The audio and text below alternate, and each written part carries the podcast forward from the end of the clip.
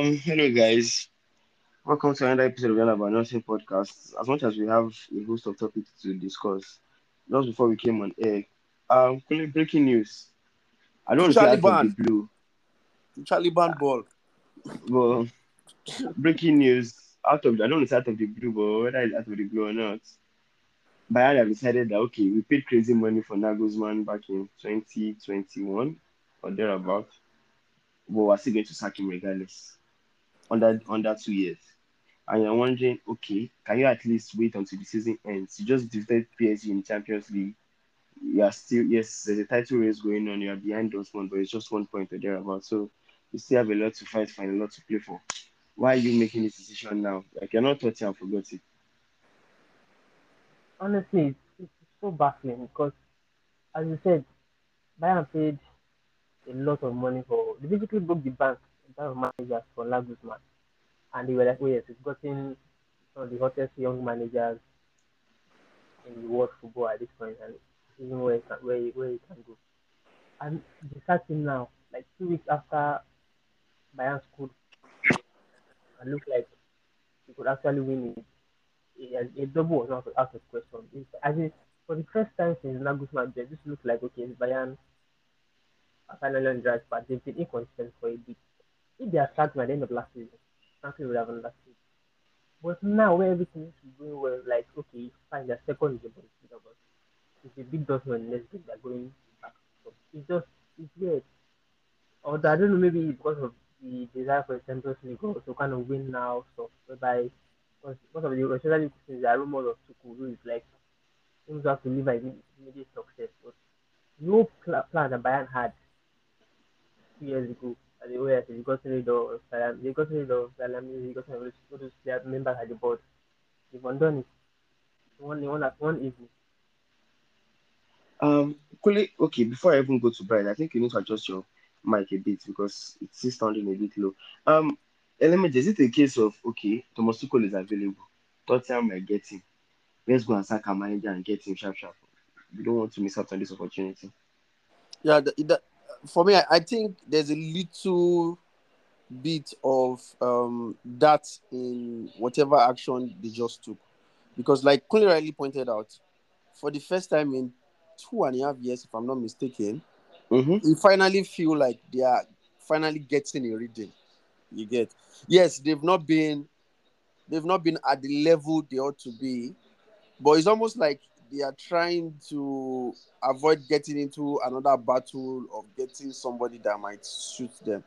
But I felt like keeping faith in Nagelsmann would have been a very, very reasonable thing to do instead of just going for the, you know what, the Nigerian brigadier approach.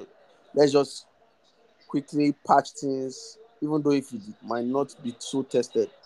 So I feel whatever Conte outburst and whatever is happening with Daniel Levy might, in one way or the other, have influenced them fast tracking um, the Tuchel appointment. But I still feel it was something they can get into agreement on and get him to start next some uh, start by the summer. But like we know with football, football is a very crazy place when it comes to uh, agreements, pre-contracts, and stuff like that. So when you look at it from the boss' point of view, they might try they might be trying to just be cautious and not lose out on a potentially better choice of the manager. Um, okay, I know I mentioned earlier that. Go on, Kunle. Something- I feel like something has happened between the manager and the boss because it is too sudden. there was no. It doesn't look like it doesn't look like there was something there was a lack of stability on the pitch. I feel like some, there's something else we don't know about it. Like maybe within, within the manager and the board, especially the track record of Bayern Munich board, despite whoever takes whoever takes on it was- Um, I, I know I start, said at the beginning of the pod, um, episode not so long ago that uh, we'll be without Polish, but surprise, surprise, he has worked in. But um, let me just Polish. Uh, now it begs the question of Bayern paid all this money to get Thomas Tuchel from Leipzig back in 2021 or thereabout, and we are wondering, okay, why are you sacking him now? Yes, you just defeated PSG and all these things. Chelsea paid all that amount of money to get Graham Potter, and his job is not safe. it's almost as if it's getting to a point whereby okay, even if we're buying these managers out of their contracts, whether they are young and talented or old and talented or not, this club can wait. This club can wake up one and be like, oh yeah, oh yeah, pack your bags. Because they are not doing their due diligence. I'm not even talking about the Bayern sacking. Bayern is so the thing there is when you have been uh, subjected to a kind of um, a level of um, should I say excellence or play, you, you are irrational. Even when something is a bit shaky, you think you deserve more than you are getting. You don't feel like you should. You don't feel like okay is enough. And Bayern, to be honest, if there's any team in Europe that has the right to feel that way in the last 10 years, I think Bayern is one of those teams because of their success and what they've been able to achieve. But the, the part is about Graham Potter. I read something about how, how many uh, percentage of matches Graham Potter won as a manager, how many goals his team was able to create and score as a manager, even before he came to Chelsea. So if there's someone that should beat that record of the, I think they said they paid 21 million to Yes. from Brighton. So if there's someone that is obviously not uh, Graham Potter. But the problem Chelsea now have is that they didn't give him a one year deal. They didn't give him a two year prove yourself deal. They gave him a long term contract. So let's say, for example, Nagelsmann is available and Chelsea is interested. They'll be paying so much more to Graham Potter to get him to go before they can sign Nagelsmann. So he just showed like he just showed someone somewhere, and I want to believe it's at the top in that Chelsea um uh decision making tree is not understanding what football is about. They are not that they, they, they, they some maybe I don't know, maybe they, they like the way Potter speaks English, you know. Maybe- because there's nothing about that decision that makes sense anyway, anyhow. Like the, in the first place, sacking Thomas Tuchel, uh, Thomas Tuchel did not make sense. Okay, yes, you have sacked him. There were other managers available who had experience, who had shown what they could do. Pochettino was available. Uh, Zidane was available. You know, there are other managers, and you went to go and bring. Let them pay excessively because all also that Pochettino and uh, Zidane they will have come without you needing to pay 21 million. And these are proven managers who have done it at the highest level, got it to the Champions League final. You know, some have won it, and then you went to go and bring someone who, who has barely been able to keep the team in, at the top half of the table. So uh, it just feels like the, the, the people making decision, they are they are they are they are probably over relying on maybe someone to bring one software, you know, that con- that when they put in the figures, like Moneyball, software told them that uh, Tuchel is the best Maradona Guardiola combination. so that's the only explanation. There was- maybe they after they put all the metrics in the software, the thing just spit out. Oh, Oh yeah, big game. His Graham Potter is your solution. So I think that's the only way to explain it. Um, really, I want to drag it back to Bayern as I I don't know which match Lemage is watching and paying so much attention to, but that's the bone of contention. I want to bring, bring it back to Bayern quickly because for some reason, Hassan Salihamidzic seems to have more power than we we think he does. Yeah, this is a guy that one way or the other survived Hansi Flick's criticism after Flick on the treble. Flick rightfully pointed out that um, Hassan's uh, um, signings in the summer were not good enough, and rightfully so. They, they only won the league in Flick's second season, and Flick had to resign and go take the Germany job and what have you. For some reason, Gil- Nagelsmann pointed out the first thing too in his first season, like, okay, some of these signings are not necessarily on par with what I want, blah blah blah. At what point do the Bayern can be like, okay, Hassan Salihamidzic might need to follow the next manager, might need to go out the door too because he's the one in charge this um, um, recruitment and are not making any progress on that front as well. Yeah, and frankly, I think Bayern and uh, people associated with Bayern have gotten that hint from It's not even just when he was talking about the signing. When when uh, he resigned and it was like he was thanking everybody. He mentioned people by name except Salihamidzic. Like he made sure he did not mention. So yeah, everybody else did well, and basically just let that person know that it's yes, this is part of the problem here. And as you said, Nagelsmann is pointed out in his first there because when he joined, they were overly reliant on Lewandowski up front. And their backup is Choupo-Moting. Choupo-Moting has done quite well, but he's not an elite striker. You can tell Bayern's team when they lose with one player until now, the entire standard drops. And also, even going back to the point of it might be a fallout within the board and the two weeks ago, remember when Nagelsmann said there was there is a mole in the dressing room, like Yes. people information. Mm. I feel like but again, that much alarming. Like if you're the the player, maybe doesn't alarm me like this there's too much fracas between there's too much fracas between Salamis and the Nagelsmann for it to know success. And there's too much fracas between Salamis and the past manager for the Bayern not thinking, okay, who is the constant? Maybe it's one that go. Um, I don't know who is watching Italy and England, but please dial down on your volume, please. I can hear Tonali and Acerbi. Please, England will be fine. It's a 2024 qualifiers. Um, away from that to the Champions League, I'm Polish. I know we're making predictions regarding the draws and what we're expecting to see for the Champions League quarterfinal draws. But when you look at it, at least we have some mouth-watering ties. Like Bayern against to play City, um, Real Madrid are playing Chelsea. But if you're Napoli, would you look at it and say, okay, um, we're playing Milan, same league, no problem. We, we, we defeated them this season. Or you would be like, okay, we're playing Milan. This is a team that's you're in the same league. This might be difficult not to crack. Because I remember back um, Pep Guardiola's second season in the Premier League, 17 18 season, Man City were completely dominant in champ, um, the Premier League. And the way they started Champions League was like a house on fire. Only for them to go and face Liverpool and lost the first leg 3 0. A, a, a Liverpool team that was struggling to make That was struggling to win. at that point. It suddenly got to Champions League and like, okay, we know each other and Ashebu and our rivals are um from the same country. And next, you know, Liverpool, poo, poo, poo. The time became something different entirely. Like, would Napoli be looking at it from that angle? Mm, it's Milan, we'll find They, a way they, around. they can't afford to look at it from that angle because if you look at it from that angle, that means you're already creating doubt for yourself and defeating yourself. The number one thing they have to do is to take it because you need to understand that as much as yes, the squad is young, they are together, blah blah blah. There are so many few times where you can see yourself having real chances of going all the way. Mhm. very- like there are so many things that have to work out for you. So many injury that can happen at any time.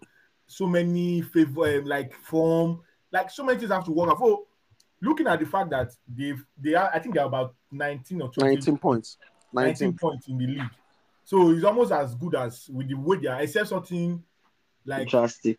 as drastic as Vesuvius happens to them. I think they they should win the league. So now, what can you do again? Winning the double, especially if the second trophy is the Champions League, is going to be one of the biggest feats that you know. Not one of that would be the biggest feat Biggest fit, yeah. so you can't even go into that game with the mindset that okay, uh, no, it will be easy. No, you have to go into the mindset that this is this is a real opportunity for us to get further in the Champions League, way than more than we have done before. You can't think about Liverpool, Man City, or think about every other thing. You have to think that you are the better side, and you have to play with that confidence that you are the better side. You can't allow any doubt to creep into your mind. Also, you have to take it as serious as well because you can't allow a situation whereby Man City, Monaco, where Monaco comes in and smacks them, you know, those kind of things. You can't allow stuff like that. But you also can't bring let it creep into your mind. You have to play like your mindset has to be we are the better side. We've shown over time in the league we are the better side, and we're going to play confidently that we are the, and show we are the better side. You can't the part of uh, we are in the same down can even if you want to start considering ah we are playing the same league together, they might get us. we have you have almost lost the match. Um, uh, Polish, I'll still stick you here for a second because I know when we're making a prediction, they're not really convinced about City. But with the way things are for Bayern, like they're, they're probably they're thinking, okay, we're going to play Bayern team like this way or that way. And with the news that has broken broken out that okay, it's Thomas Tuchel. Now this is a different ball game entirely, and Man City will probably be wondering, okay, we're playing a different Bayern team now with a different manager. A manager that's done it before at the highest level and has won the Champions League. Wait, is He's as Tuchel pragmatic. confirmed? No, not Confirm, He's, confirm, he's the bro. favorite. To to Taliban, to Taliban ball. He's probably the favorite and everything to get the job. Like uh, everything should go well. We expect that Tuchel should take the job. So we're saying, okay, like Tuchel is the manager now. If you're Pep Guardiola, you're probably thinking, okay, the approach has to change. So I'm still going to say the same thing because you can't in sports, not even football alone. Once you are over reliant on what the other team is going, yes, You have to analyze what they will do and then make your plans accordingly. But the number, like your preparation, the number one thing that is important is how well you yourself are going to execute your own plan. So if you are if you start uh, looking at what Tuchel is going to do or what uh, Richarlison or what, uh, why did I say Richarlison? Or promoting what you, you, yes, you have to respect them. You have to do your scouting. Re- you have to do your scouting reports. You have to do all those things needed. But the number one thing is, Man City, with the way they played in the last three games, there's a new, there's some sort of new breed of life in their in their move in their attack. Meaning, Alan is not just scoring because there are some things I watch when I see the game. How how much how how more involved in the attack is the striker? Because it's not just about scoring. He can score because he's, he's a dominant guy. But how much more involved in the attack? Meaning, how many touches is he getting in the box? How many runs are they feeding him the ball so I can make runs? Because if they, if they are feeding like that, you drag you know defenders along with him. He's engaging the event. That's every two seconds, opening the wing. I mostly like wing play. So the game has the game has really really changed for them in the last three four games. If it's a fluke, we'll know in due time. But if they continue with that form, even with with, with the Nagelsmann or the um, Tuchel, I don't think they have enough up front to actually defeat Man City. But City can City anytime because I, to be honest, City has to they have to really prove it to me. I'm not giving them any benefit of the doubt this season. Um, element there are other draws in the Champions League because you know that at least the biggest of the ones that left is Real Madrid playing Chelsea. Real Madrid have found different ways to struggle in La Liga this season. Like mm. they found the most creative way to give Barcelona the league, and rightfully so, Barcelona deserve the league and stuff like that. But on paper, you look at it as oh, Real Madrid that probably should, they should be the favorites, the defending champions. They seem to be motivated whenever they're playing the Champions League. But Chelsea would also look at the recent history and be like, oh, we won this stuff too before Real Madrid did, and we beat them on the way to the trophy that time. Yes, last season was close and we go to extra time. If we can find our feet around it, who knows? We might just pull one offset and get to the semi-finals. I think as as history goes, uh, if there's any English team that has better history against Real Madrid, nobody does better than Chelsea. Uh, and but we also have to consider the history of this particular tournament. That whenever there's almost a pattern to it, that whenever Madrid put on a very dominant display in the um, UEFA Champions League. It's almost like there's a pattern to the way they perform in the league. Look at their final against Atletico Madrid; they were super in the league, and same thing when they played against Juventus. And like it, it's almost like a given. Like, and you, you have to still go back to the last time they played Chelsea.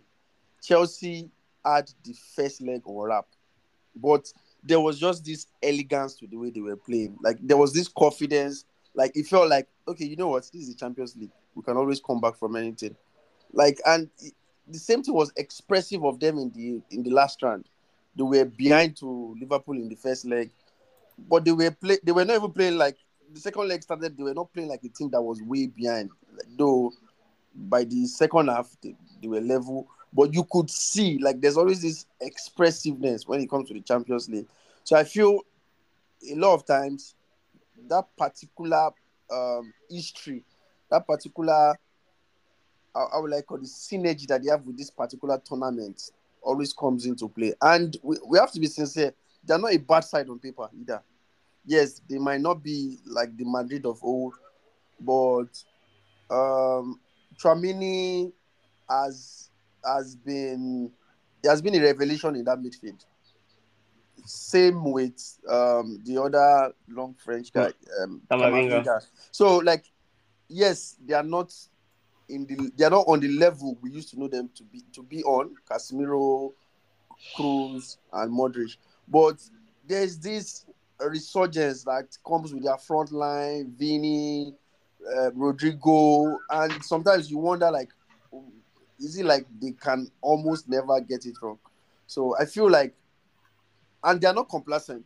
You have to give them that. Especially you are taking your your April's your month salary on your March salary on him, Real Madrid in a nutshell. No, eh, I'm not like I, I feel like there's probably going to be an underdog story. I feel like it sounds very silly, but this might be something considering where Napoli are in the bracket it is it is it is easier for them to waltz into the I'm not saying easy, easy, but they can easily get to the final and you know what happens with tournament competition when you're in the final. So I kind of have an inclination, maybe there's a little bit of sentiment that comes with this because of obvious Little bit of sentiment. Little bit. What do you mean by little bit? no, no, like, like Plenty bit of sentiment, Baba. Because you are just as you see, you are just like a Ronaldo scoring against Liechten- Liechtenstein. Eh, Anytime you see him, oh, Bemini, I, I have to take it. I'm. But you- but Bolish, you, you cannot de- you cannot deny the fact that Napoli has been doing well in this tournament. Like no, Napoli is not playing Madrid now. no, no, I'm not not saying the they are playing bracket. Madrid. They're not the same It- bracket. It was it was asking that um, I might say I am staking my money on Madrid winning the Champions League, and I'm like, No, just just no, just defeating Chelsea on the whole. Just not, not even about yeah, definitely. I'm I'm very sorry to say this. Apologies to all the Chelsea fans, but I really don't see them going past um, Madrid, especially when you consider the both teams individually. Yes, there's been a little bit of resurgence in Chelsea in recent times, but uh, with all due respect, they are not there yet. Um, I didn't even want to go into the last time because if Inter played the way they played against Porto, you expect Benfica to run through them like knife through, like a hot knife through butter. But and let me mention something about brackets and draws, and there are people that will tell you that oh, the intrigue of having semi-final draws has been misplaced. Like, let's continue to have the draws for each stage instead of just doing everything together. I, I don't know where you stand on this. Um, honestly, not only do I support, let's do a, semi-final draw with quarter-final. I actually think they do everything from round of 16, just to be bracket. Basically, like, it was the time of watching the whole nonsense of show and let us know which taking because a lot of things you offer do pointless, especially like draws. And to an extent here now, the kind of the fact that they've done this semi-final, quarter-final draw something gives you a head of intrigue. Like now you know at least one of Napoli, Benfica, Milan, or Inter will get to the final. Like that's that's something interesting to do for us. Like none of this team because the final is at least that's, that's an intriguing. If the semi-final happens, then we have you're going to- you're basically going to draw draw two, draw four teams and waste one hour talking about the values of UEFA and other nonsense they always talk about. And basically, there's no like it's pointless. I think it definitely works the this. Um, to the Europa League where uh, Man United are expected to be favourites, Kunle, but for some reason, after we saw what Sporting Lisbon did last week Thursday, yes, they're playing Juventus and Sevilla are still in the competition. They have to face Man United. There's the tie of the um, unstoppable force in Feyenoord versus the immovable object in AS Roma. And deep down, you're wondering, okay, this can still go either way. On the bookies might tip United or Juventus to have this, but there's no guarantee that either of those teams are going to go past Sevilla or Sporting as well. And you still have um, Mourinho's pragmatic Roma to worry about. I def- definitely, and like Sporting in particular, but you know, people say oh, there's Mourinho's pragmatic Roma. Like Sporting are also like conservative and pragmatic. That's so hard to play. Like Arsenal found out that it was so obvious, and even the fact that Juventus are out of the series, they were lucky, they were quite lucky against Freiburg, especially in the first game. So in terms of the Europa League, and ever since the draw was made um, last week and the bracket was made in the Europa League, there's something in my head that still thinking that Mourinho is going to beat Man in the final and he's going to do one incredibly spicy contest. Aram yeah, Aram ball. uh, oh yeah, okay. The, the same theory, I prefer not to speak, but you know, I'll be dedicated. Something like that might just happen. Looks so scripted. Um, it all makes for interesting watch. Anyway, um, I was seeing at least some of us know, some of us should, most of us should know what's going on regarding Dele Alli because at some point it felt like okay, is the next best thing since sliced bread. Like he had, he showed promise, a lot of promise at the young age, and a lot of people expected him to do well. Even Sir Alex Ferguson and some other legends will tell you that okay, he had the desire, the drive, the nastiness to become a top top player. Then it got to a point whereby we saw that Mourinho video. Mourinho talked about um, he needs to do more, train better because hopefully he doesn't get to some point in his future and he's regretting the fact that okay, I did not necessarily do more, I didn't train more, and my career went different ways. Then as soon as Mourinho left, it became an issue of okay, is struggling. Next thing you know, Tottenham and Conte selling for a pack of cards to Everton, pra- practically telling Everton that oh, if you ever sell him in the future, you make some amount of money from him in the future. Please collect money there, but for now you can have him for free. Then he struggles at Everton. Then Everton sent him on loan to Besiktas last summer.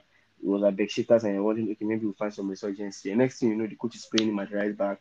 Then the other thing, coach has dropped him, and the coach is like, you shouldn't even come around anymore. We don't even want to see him at some point. Then there are people that will tell you that, oh, he has fallen apart, he didn't train properly, blah, blah, blah. And there are also people that will tell you that, okay, if we talk about mental health a lot, and especially in young players and all those things, what's the probability that someone like Dele Alli is not going through mental health struggles? I think it's. I, I think I'm not a therapist, but the indicators showed more of a mental health issue than a physical attribute or a physical ability issue.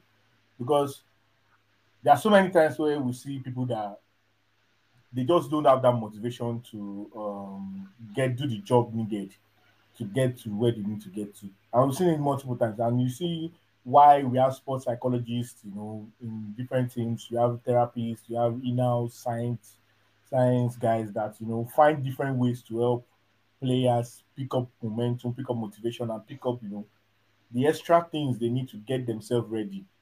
And one thing I just want to say is that sometimes, and it's not just in football, generally, you see a situation whereby a narrative can actually shape um, the interaction of a person or a player with a team. Meaning, the narrative coming from Mourinho's interview was that, oh, is this, this, this. Now, what happens is that when he gets to the other team, because of that narrative is out there, to be able to shed off that narrative, he probably has to now do above and beyond on a normal day what he would have done if that narrative was not there, that would have allowed him to get by.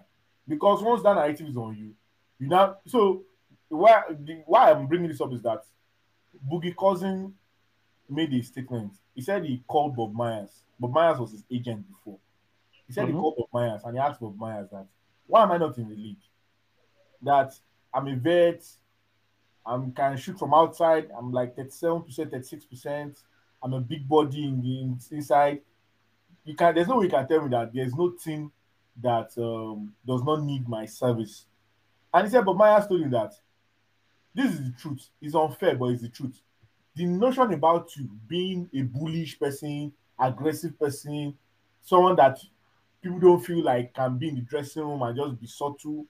That notion, even though that notion was built in the Kings, and maybe Yeah. And maybe you have already shared it. For example, when he came to Warriors, you know, we didn't have any problem with him. He was very calm, cool. He did his Was stuff. even separating fight? Sure, again, the only problem was that he got injured. He got injured in the final. He even gave us like two games in that final where he was instrumental to us getting wins. But he got injured, had another long injury in that final. So you have situations like that. But because that narrative is already out there, you have to do like you have to start. You probably have to start sharing candy on the team bus for people to even just accept. When meanwhile, someone that doesn't have that narrative might even be more bullish than yourself. But because that narrative you have to do. So I think that so there are two things. Obviously, I don't I don't want to hundred percent you know do a diagnosis, but it feels like he has to talk to some some people, probably therapists, to get him right. And then there's also the notion, the a possibility that the narrative of that interview is going around with him that is affecting even the way people are able to evaluate him, way people are able to talk to him. Wow. Um, Kunle, is it a case of like, are we being unfair? Like, is society being unfair on young footballers? Because when a young footballer suddenly comes up at a certain age, maybe 16, 17, 18, what have you, and they are doing well, then at some point there's this precipitous drop off that they might suffer from.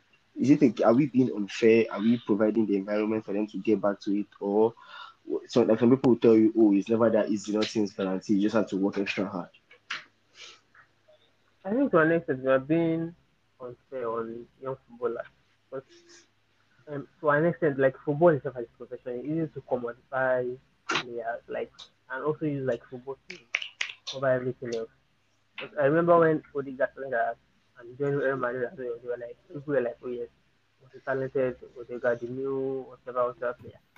They were forgetting, forgetting the fact that this guy, this guy was 14. Like imagine coming to Real Madrid, that much pressure and stuff like that, like age of 14. Like, you don't, you're not old enough to vote. You are, there's pressure on you, like, you are going to be the next superstar of Real Madrid. It happened with Vinicius again at the age of 16. And, and the thing is about that, that if you start, if you don't start strong, narrative start coming up, as well as narrative start coming about it. People people will start having discussions about by your career, by you know, you know, up to three years, you know, up to four years. And the thing is, even not even just football, like in life, like you kind of see it like in a way, every day, what you do every what you do every day was better than what you did previously, and it's not humanly possible. Like you are going to have bad times, you are going to have slow. So I feel like in an ideal world, what for what's happening to Alli for instance, we probably probably let him take a break from football for a while. Most of it years and he has to evaluate like does he even want to play the game anymore? Does he, does he feel if you know is he come is he going to come back to it and so on so something like that. But the way football is now is that it feels like everything must be on. It doesn't matter. You have you have you have something to do with nobody cares. You're playing you're playing uh, a match three days from now, three days time to play and and, and that game that you play. And after that, when people will analyze and dissect everything. So you know she's like like football and like most aspects like is like the world is not fast. So and I to very. Um, Elementary, even from the old struggles of Premier League, bound to a player that has done it, whether the whether you think of his career that Arsenal was political, which I definitely believe was political, um, how, how it for him at Arsenal. We Mesut Ozil, one of the greatest maestros, like number 10s football I've seen, called it quits um earlier yesterday. And you're wondering, okay, football seems different now. Like players of that ilk, of that mood, of that style of play that just like the, the traditional like number 10s don't seem to exist anymore. Like even if you claim to be playing number 10 or 10 for your club or your country, you have to work extra hard like a jackie to even get into like the team. if you don't run like a madman or track back, people will be like, oh, he's not good enough. Because I've seen somebody argue with me before that Smith Rowe is better than Odegaard because he runs fast. Or he, he, he, he tracks he, he, he tracks back more. Oh, Do you understand? so, so it just when you think when you see players like Ozil how they play, and you're wondering, okay, this this guy just played football in his own way. Like Ribery said, anybody with two good eyes would appreciate would have appreciated how great he was.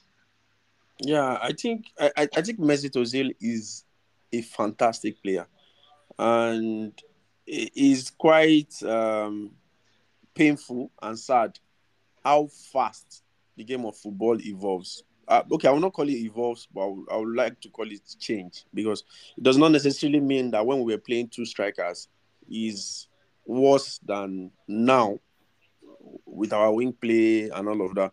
So it, it, the issue is the, the game changes rapidly and almost all teams have to adapt else they get um, left behind and they get figured out.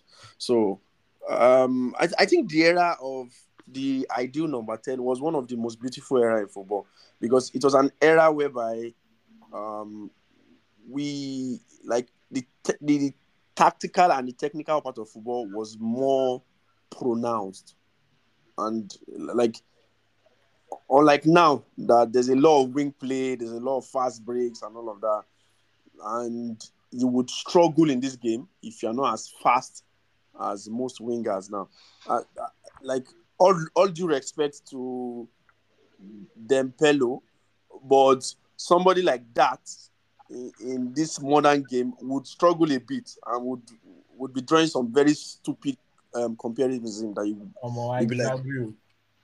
With- I Hello, but let me finish. Yeah. Hello, play- was a deep. Pirlo was a six anyway. Yeah, was now, a Pirlo deep did line playmaker, 10 now. 10. Was more of a Mm. Was a six. playmaker.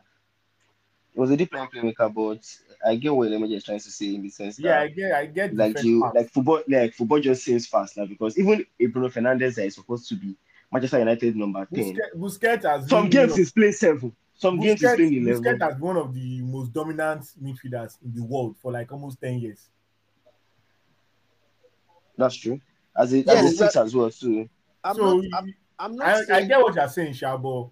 I think I think that for Ozil, for Ozil, I think it's a case of motivation. It's the same thing we are. It's almost the same thing we are talking about Dele Alli, because while even while he was even in Arsenal with that stuff that was ongoing, he felt like he was so comfortable and comf- um, and okay sitting on the bench.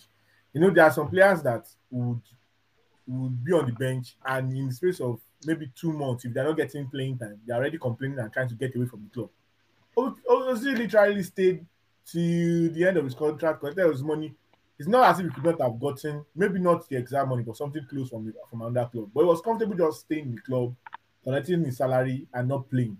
So I feel I felt like at the uh, top of his motivation for playing football, I think he wasn't as sharp as before. I don't think he's yeah.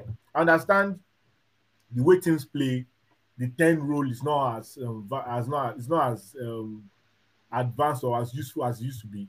But the truth is, with the creativity of Ozil, even if you are playing a 4-3-3, which is kind of what he played in Madrid, there's always a way to use a player like Ozil in your midfield. There's always a way. You will find a way to use him.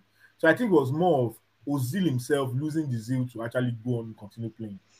You need Bolish, this particular period we're talking about, you need to understand that the fact that top teams were not um were not trying to bite their tooth and nails to try and get to this signature was significant of the fact that he, the kind of role he played in football is not something that was predominantly integral to the setup of most teams.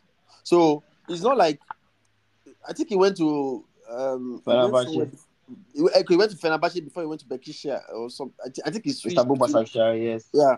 So he, like he, it's not like and when I watched his game at Bakish Basaksehir, he, he still had that same style of play. Yes, his his his um his match sharpness was not as high as when he was linking up in Madrid and all of that. But the game had changed. Nobody was relying on the ball going through the middle and having a maestro running like a very vivid example. I'm not saying this because I'm a United fan, but whosoever understands football to a certain level, we know that Bruno Fernandes has not been used to his maximum potential. And th- there are sometimes I will see Bruno Fernandes on the wing and I'll be like, you know what, is this actually working? But it- it's the fact that he is industrious enough to do a little bit extra than he would have been doing running down the middle. So it- it's the fact that players now have to be extra adventurous and extra um how would I call it? You, you have to do things outside your comfort zone if if you are going to a very good example is the crisis that is happening at United now. Everybody's complaining about David De Gea not playing from the back, not helping build up play and all of that. But he, Baba is struggling because it's not his style of play. It's not that was not that was not the role of goalkeepers when he was dominant. And it's at, at that particular age, it's very difficult to now start adjusting. He hits the ball irregularly. Shey, You get what I'm saying? And Mhm. you have to look at that evolution with goalkeeper too. There are positions that go through this all the time. There was a time we were playing two, two, um, two central Strikers, forwards. Yes, one will be tall, one will be good on his feet, one brings the ball down. Like, like you, you understand what I'm saying? So Yeah, yeah, yeah. these things evolve, and as yeah, a like, player, like I said, like, like as Amanda said, like Ozil has suffered from the idea that I, I agree with Polish too. The motivation was part of it. At some point, it was just he was just perfect sitting on the bench. We see him with towel on his face after that lockdown. He could not be bothered. yeah, he could not be bothered. He couldn't, he couldn't care less. He wanted his salary, he wanted to prove a point and every other thing. And we all understood how that politics went. But like as Wenger said, the death of the number 10 itself really happened because football moved past it. Like even the best of the best of like teams have moved from the 4 2 3 1 that we saw the Ozils and co play for Real Madrid and all those formations now the natural 4 3 3, whereby it seems like everybody is running at 19 miles per hour. If I'm not specifically putting in that shift, you probably wouldn't be able to play and what have you. But these things change. You never can tell. A player might come in and change it at some point too. But at, the end of the day, players like Ozil will still look at look back on football and be like, yeah, they did do their thing and they did it really, really well at that point. And if you can't keep up with whichever sport it is you're going, that things will move you, things will move past you, and you just have to find a way to evolve and continue to go on. Um, Uh, we're just moving to another part of the show now. Um, element the Formula One season is here, and for some reason, I think the biggest highlights for me so far Martin. this season. Aston yeah, aside, aside even Aston Martin, the biggest highlight for me, or the, should I say the biggest disappointment is the fact that I'm watching Jeddah on Sunday.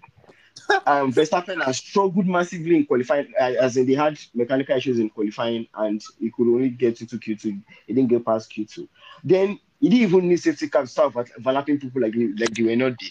Then he got to a point where he wanted to overtake Hamilton. Like this is Red Bull against a supposed contender in Mercedes and Hamilton, and the way he drove past Hamilton at some point, Hamilton when during the um, post race interview and they were asking Hamilton, Hamilton was like, um, there's really not much you can explain. Like it, it, almost like as if the Red Bull car that was not driving past a Mercedes, he was driving past like a Sauber or like uh, when um was still in Formula One. That's like they can just pass through, like, hey, yes, next, thank you. And everything. And at the back of your mind, you're wondering the only thing that can stop Red Bull this year is Red Bull. Yeah, yeah, definitely. With two um, one and twos already, and Hamilton already saying things like, you know what, this is the fastest car I've seen on any track. I feel like um, is is very rare, but I feel like um, Hamilton has almost given up. He has almost given up on on that elusive his title, and I- don't know. I don't know what is happening. Like I, I'm still here to figure it out. And the the weird thing is, by the time we figure it out, it will be too late. But the fact that uh, I think one of my major concerns is the fact that all of a sudden the FIA is now doing what we expected them to have been doing years ago. Um, Alonso was given a penalty. He was punished further for apparently breaching the penalty because the jack was at the at the tail of his car. Okay, yeah. Then an appeal was run, and according to 54.4c, they reversed the decision that okay, you know what, you should have the third position. And I'm like, oh, so we could have done this. So what happened to the last two years when um, the viewership of this sport was at its peak? Why didn't we just like why why couldn't we be following the laws and be doing stuff like this? I think that was that is also one of the major issues for me. I, I, I think the thing you're missing is that the powers that be. I know I know what you're pointing at, especially that final race in Abu Dhabi back in 2021. But the powers that be did not Yeah, want a particular I, yeah, person to win want that race. I want to absolve them of that racist card. That's why I'm not even playing that card. Like, like I, well, it, it is what it is anyway. Eh, eh, that- trust me, the powers that be did not want anybody reviewing any race, and that's all those things were just politics. Um, but it's, it's like sticking with Mercedes. Now, I'm saying as compared about the fact that okay, they didn't carry him along when they were building the new W14 very cool.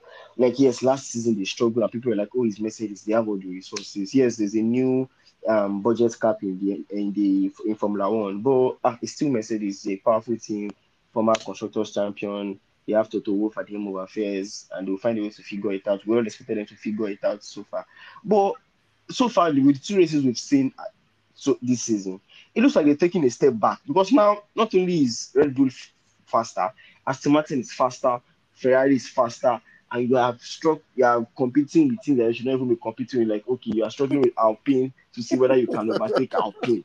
Oh my- at what point would the hierarchy of Mercedes be like, yeah, Toto has been really, really great, but what's going on, Toto? So I think, uh, other than apart from even firing Toto, they've lost quite a number of engineers to Red Bull in the last Mhm. three or four years. True. True. And the truth is, as beautiful and wonderful as skillful as those drivers are, the engineers, the quality of engineers you have, really, really, really matters in terms of because you need to understand that you have the same budget, you have almost the same kind of build, you already have the structure of how the car. So the difference between the monster that the Red Bull car is currently is and the um uh what's the that uh, kind uh, Micra that um the This guy, this guy, this guy has the most terrible of the symbolism. man. difference the difference is that the engineers are able to get the best from, from that design and make it maximize it because there are even reports that in the last race Christian Horner was they were telling the drivers the Red Bull drivers to slow down so that they don't give they don't give they don't give Give the vibe of the vibe of, of the true estimation of the pace that they have. So that they're saying, guys, calm down. Don't show them yet. We are leading. You have won the race. Just calm down. Slow down the pace. So you can so you can understand that they are reserving speed because they want they don't want the other teams to have a full evaluation of the kind of speed they can get to. And it's painful because you need to always you, you need to always start this. The the problem, even the last this the uh three years ago, the uh, three championships ago that they robbed Hamilton on the last day. The funny the funny thing the funny thing is they did start early. So the last time that Mercedes actually started the season early was probably four seasons ago. Mm-hmm. In the last three seasons, that's plus this season. Last season, they've always started poorly. And you know, when you are raising it, because points matters, and when you are you are running, you are now climbing an uphill battle, it becomes difficult, even the morale for your engineers and getting things done. So I'm, I'm actually really disappointed. I think they need to make a change, obviously, because you can't just keep doing the same thing and expect that nothing will change. You need to probably Because- bring but the problem is who are you going to get to replace Toto Wolff in charge of Mercedes that can get because other than Christian Horner, even the other teams, it's not like there's any special except maybe there's a young guy we don't really know about yet, upcoming that you know we've not heard of. But the principals of the other teams aren't really, you know, doing so much because there's a lot of uh, there's a there's a lot of mediocrity in the F1 at the moment. uh, to be honest, there's a lot of To be honest, in the F1. even Takin Honda Because is going if to you be go like, back to if you go back to seven, eight years ago and look at the amount of teams, not even the ones, let's say, okay, Mercedes had the dominant car, but the amount of teams that were still, you know, being in the mix and doing things and you know, say you just three, finishing you just hit the nail on the head because I was watching qualifying on Saturday and I was telling myself that there was a period whereby the minute qualifying started, like when you get to Q3, you are thinking that time Williams had um Valtteri Bottas and um, this former Brazilian, trying to remember his name, Felipe Massa. Williams had Felipe Massa and the Red Bull had um, um Sebastian Vettel and the likes, and you are you are excited to be like, okay, once qualifying start now, yes, Mercedes have a very good car. But at some point, somebody's going to surprise us here, and you'll be wondering, yes, and Williams and have pulled it off. another thing is you, even if you have the fast, fastest car, Mhm. once you are starting from 15th, at least it will take you up to lap 40 something before you get to Yeah, the fact that a car can just breeze from the 15 it almost feels it almost feels i don't know i don't know i can't i don't know the word to place it but i don't know maybe it's this uh, netflix uh, you know contract drive, drive to survive. that is watering down the, the league I, i've not seen the new drive to survive because there's an over dramatization of you know what goes on and i think they they they try to even create drama where there's no drama we did during the season so that drive to survive can be interesting so it's just I, I, I don't I can't explain it. I feel there's a needs, needs to be a change. I'm not sure Toto Wolff is actually the one you know that should be changed. I, I think probably Toto Wolff needs to go on the offensive and look for you know to poach some engineers, maybe not from Red Bull, you know, find some quality engineers, maybe go to NASA and go and thief one or two. yeah, engineers. because Aston Martin is using Mercedes engine, and suddenly Aston Martin is even faster than Mercedes, and I'm wondering what won't give you What's engine? What's going on here?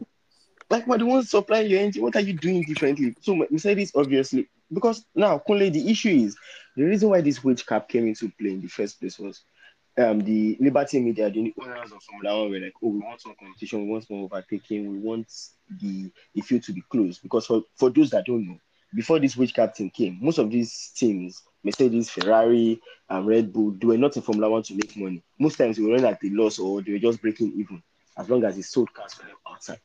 Like Mercedes would spend over 450 million in the season and probably make 449 million back from winnings and endorsement and all those things. So these people came in and said, okay, you know what, this is how to run this stuff. Let's find a way to bring which cap more competition. We want everybody to be more competitive.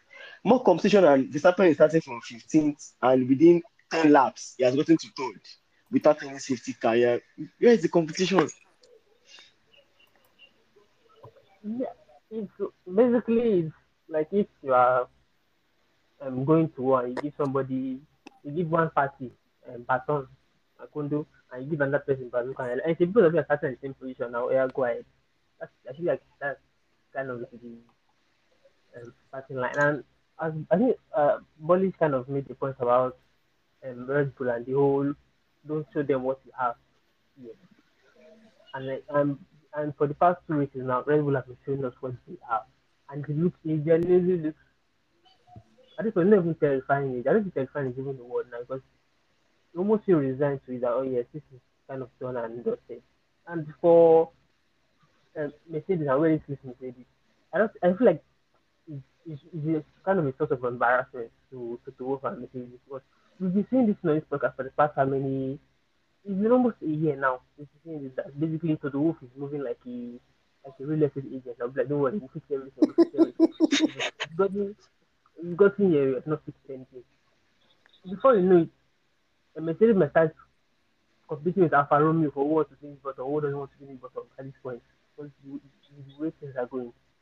And you, and already this season feels like a foregone conclusion.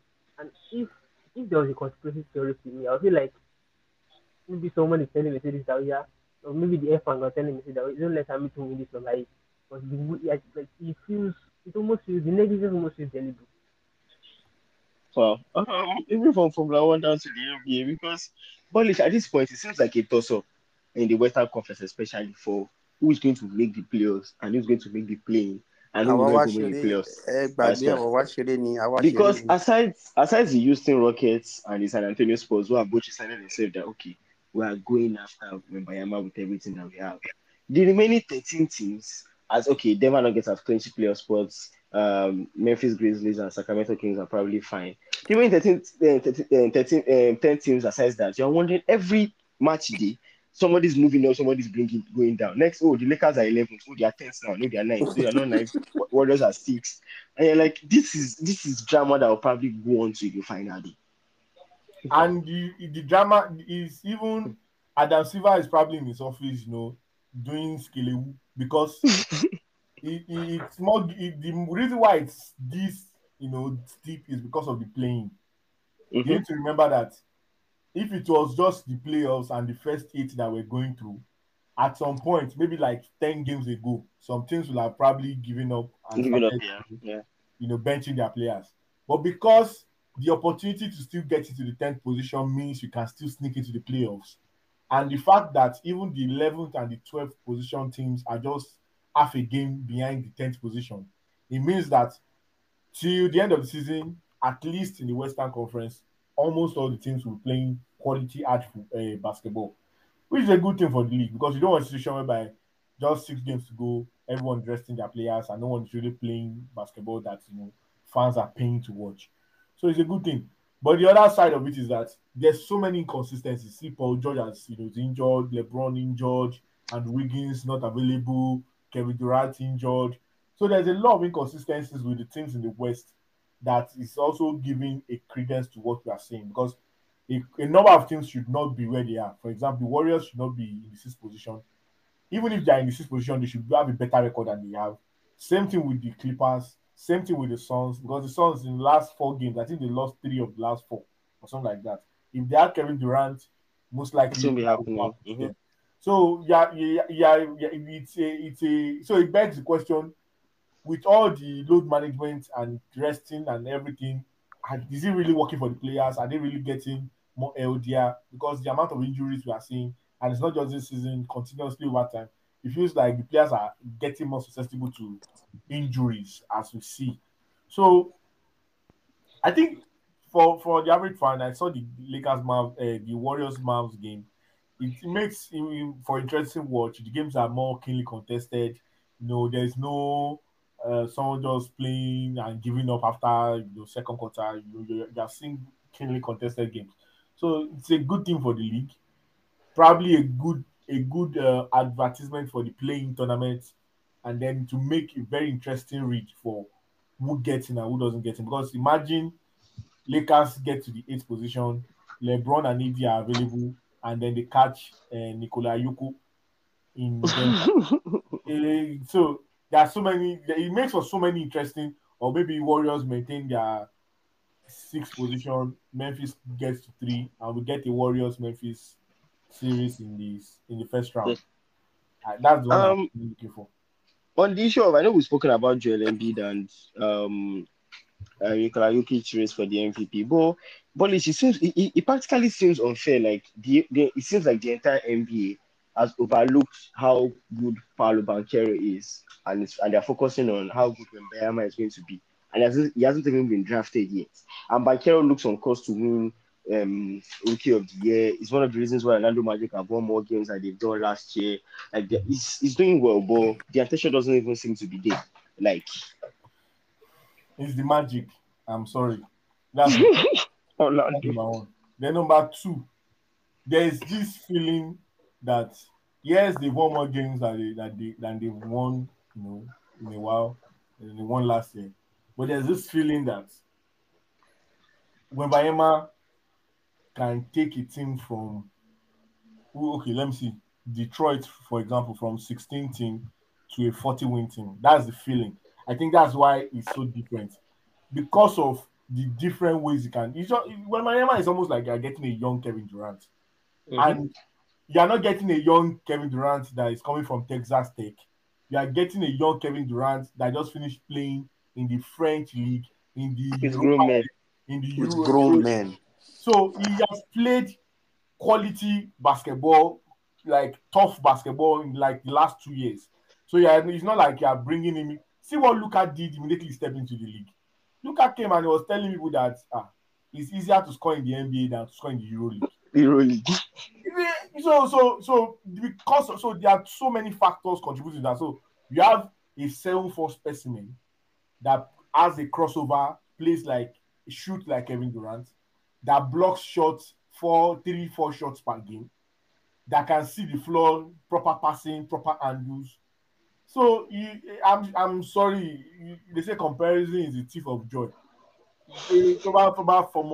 I'm sorry for non-Yoruba listeners, but I need to say this. Toba Fomo Womo, I'm a normal pa. But have you way Wembanyama only in stroke.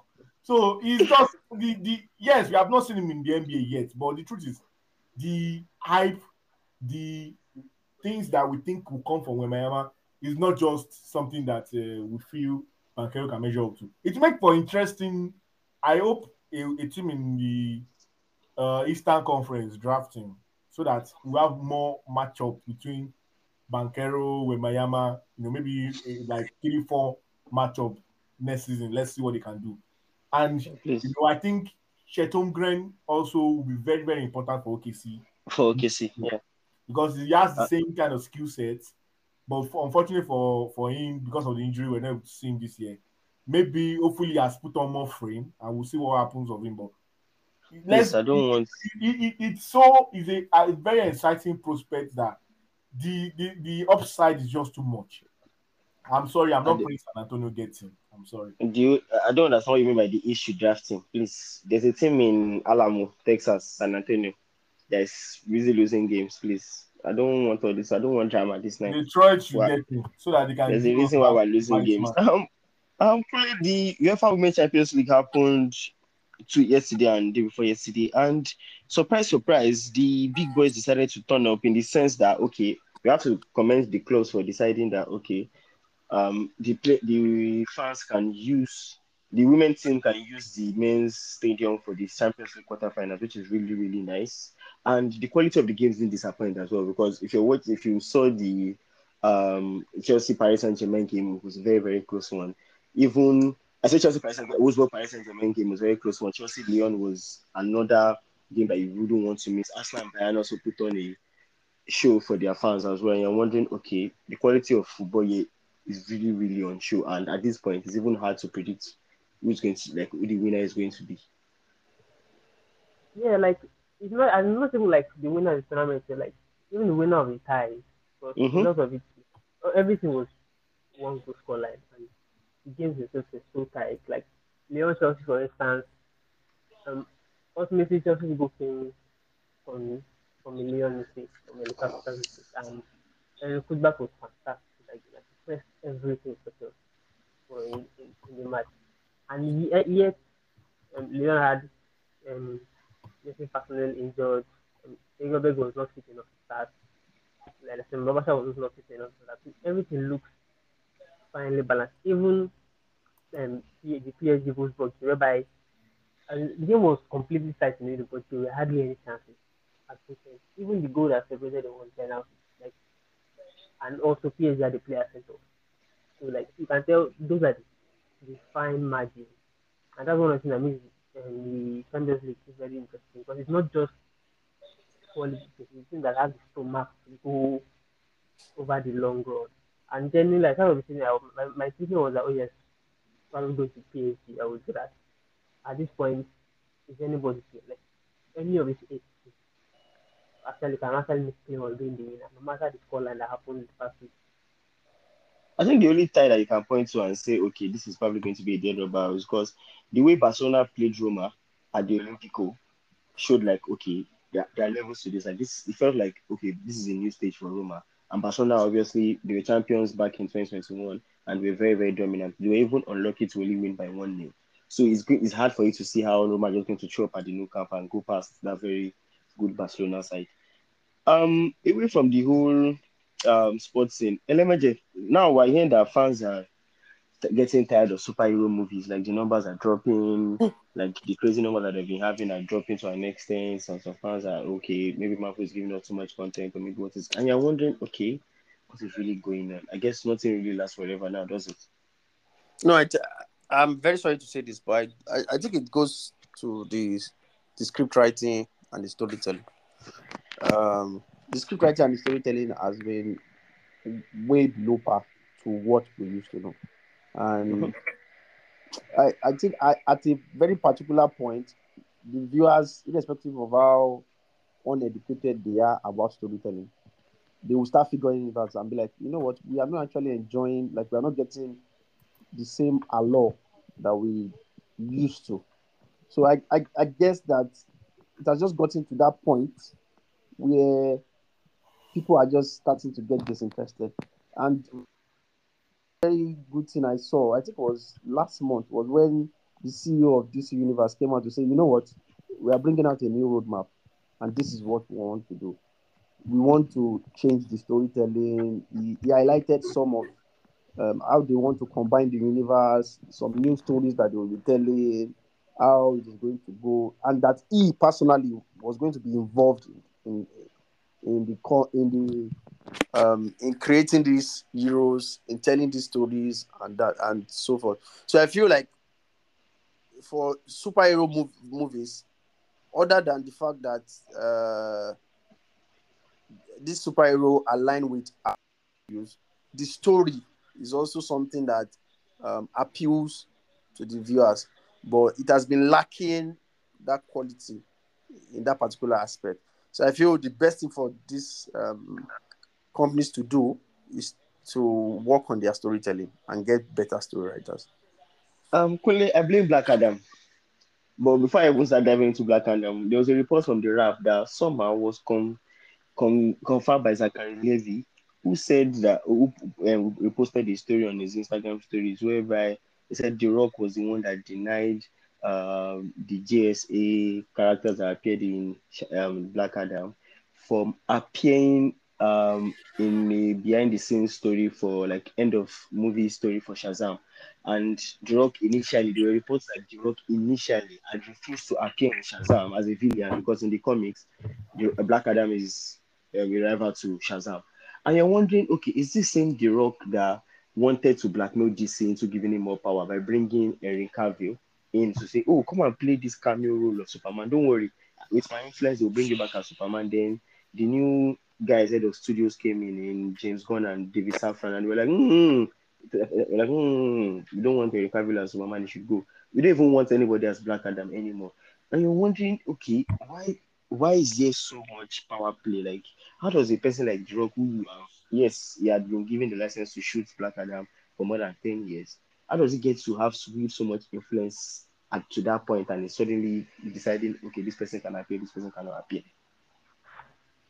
I think it speaks to Hollywood and the superhero franchise canon as a whole, whereby they're not making decisions based on stories or based on basically um, common sense and chronology. What the star celebrity decide. That's what. Like, to an extent, that's an almost undid even the MCU. and it was around 2016 where when Robert Downey Jr. was calling the shots, like, oh, he Mhm. wants to be Gary in the Civil War, he wants to be Gary. At some point, for anything, they have to think out, I beg, don't come back. Because, okay, yes, you're making a lot of money, but like, we are changing our storyline. We're not having a story anymore, we're having the style of the film. And once that thing comes undone, which, which is basically you have to, you have to take this with your start over. Because you've burnt, you've two things. One of them has been working on for, one of them is working on 2008, that's 15 years, just in the Black Adam, and you wasted that one. Then you wasted the sequel of Shazam as well. So it does, it does seem like there's no direction so far for Hollywood and um, for, and super and superhero franchises that yet. This is like it needs the studios, if Marvel, Disney, Warner Brothers, and DC as well. It's probably take a step back and reevaluate what they want. And like there's really Anyway. costless about uh, on giving us timelines of when this movie will come out. And they said, okay, yes, what's the direction of this movie? So Anyway, I think they were taking a step back and they decided that at this point, um, quality is better than quantity and reduce the number of content. Um, it's been a long, long episode. Thank you so much, guys, for being here. Um, I know that Bolish cannot wait to get back to the NBA, but Bolish, um, Lamar Jackson has told us that regarding the NFL free agency, nobody should insult him and his agent. So that he turned down 123 million guaranteed for three years. So why are we blaming his agent and why the why is Schefter and um, the Ravens lying to everybody? I, I think Mm. so it's good he came out clearly to specify because we've seen situations whereby I think even from the Aaron Rodgers case, there's something that is clear. The teams, the general manager of the teams, always leak false information to the reporters to create some turmoil, to shape the narrative, and to make things, you know, in their favor, in the team's favor. So sometimes they will report something that is not 100% true. Maybe they'll report something, then they will embellish, or they'll report something and they add something. Because there's a big difference between 120, 133 for three years and 200 uh, guaranteed as part of the four years or five year deal. There's a big Mhm. difference. And it's showing that there's something wrong with the Ravens' new general manager, the guy that I think is probably second or third year now. So I- like the fact that players now can come out, you know, and, and Rodgers can go to McAfee and then uh, Tell us what's going on and and everything. go to YouTube and then say exactly what is going on. And then it's now the only is now is now on the Ravens to come out and say Lamar Jackson is lying. And except they are hundred percent sure that they don't want Lamar Jackson in their team, they can't come out and say that. So it's true. And to be to be honest, that as much as yes, they want to claim oh, in the last two years he has been injured, blah blah. that contract is a very low blow, a very low blow, and it, it, I, I, I, I, I kind of am now in a in a place where for an MVP quarterback who has a seventy percent winning uh, record in the Record. NFL, who is still 25 years old. Some about these young, so-called young quarterbacks that we are saying, ah, oh, very solid, very. Some of them are still 20, are also the same age, 25, 26, Age. 25, 26. Yeah. So it's not as if maybe he's old or anything. So he's 25 years old, former MVP, 70% winning percentage. If there's anyone that should even come out and say, I want to get Deshaun Watson, Deshaun Watson's kind of contract, I think he has he has actually done enough to request it. And to be honest, if I'm Lamar Jackson, I'll relax. You know why I'll relax? Burrow, Justin Herbert, Jalen Hurts. What is going to They're about to blow the market up. what is going to happen to and i'm sure there's a reason why those ones are a bit quiet about their contract also because those ones are waiting you know They're waiting. They're watching Lamar Jackson Why? too, no? if Lamar Jackson should get a fully guaranteed contract there's no way you are going to be able to tell those ones that they are not going to get a fully guaranteed contract so Lamar Jackson is fighting for his own future the future of all quarterbacks in the NFL and even the future of some players in the of all players in the NFL so it's going to be a tough one it's not going to be easy we are not going to come to a conclusion as soon as we think But if coaches like themselves, this draft is not the best of drafts. They probably should Yep. be they probably should be the one talking to. They don't even have a top pick. They should go and meet. They should pay the money. The they message should just be the one talking to Mhm. you know Ravens and saying no, but someone explained why it's difficult for teams to um actually present an offer. Because The the Ravens can match it. Ex- and again, it's not about the Ravens can even match itself. For you to present that offer, you have to clear up that cap space. You, you can't just, for example, you can't just say, ah, okay, I will give him five years, 230 million. You can't just use your word of mouth or give him contracts and then let's say Ravens cannot match it, then he signs. No. You Mhm. actually have to create clear that cap space and move the money if it's going to be a fully guaranteed contract all the guarantees money have to go to an escrow account. So you have Yeah. to go to your roster, remove some players. Imagine you go into your roster and you say, okay, ah, okay, I have a 20 million uh, running uh, running back. Oh, yeah, leave. I have a uh, 30 million uh, Offensive lineman. offensive lineman. Yeah, leave. Then you do that so that you clear cap space. Then you offer Lamar Jackson the contract. Then Ravens look at you and say, ah, I'm on wilderness is not a good place to be. Ah, oh, uh, was the newsman. Oh, yeah, follow where? Let's pay him. Because the truth is, NFL wilderness, people always make it seem like, ah, you get a quarterback, you get a quarterback, you drive a quarterback. There are things that more than 30 years, they've not seen quarterback. They're still, Max the New York Jets. they're still languishing in the bottom of the sea. Still, you know, like Chicago Bulls. When was the last time they had the quarterback that they will say, okay, oh, Chicago Bulls, oh, our quarterback is going to be the reason why we are going to be winning games? When was the last time? There's so many teams like that. Like, see, um, even Pittsburgh, even if they have Mike Tomlin, they'll have had exactly. Go and ask the New York Jets. Go and ask the Carolina. Start that quarterback. See, You done. Whoa. So I think that's the problem. That's the extra problem. That clearing of cap space, putting the money in escrow, and the Ravens can match in five days. That's the hiccup. But I think eventually a team will step up. Um, I, I, I, the some of the teams that I thought to step up, like the Falcons. I don't know why Falcons went to sign. I think Falcons don't, you know, you know, they just want to be sorrowful as a team.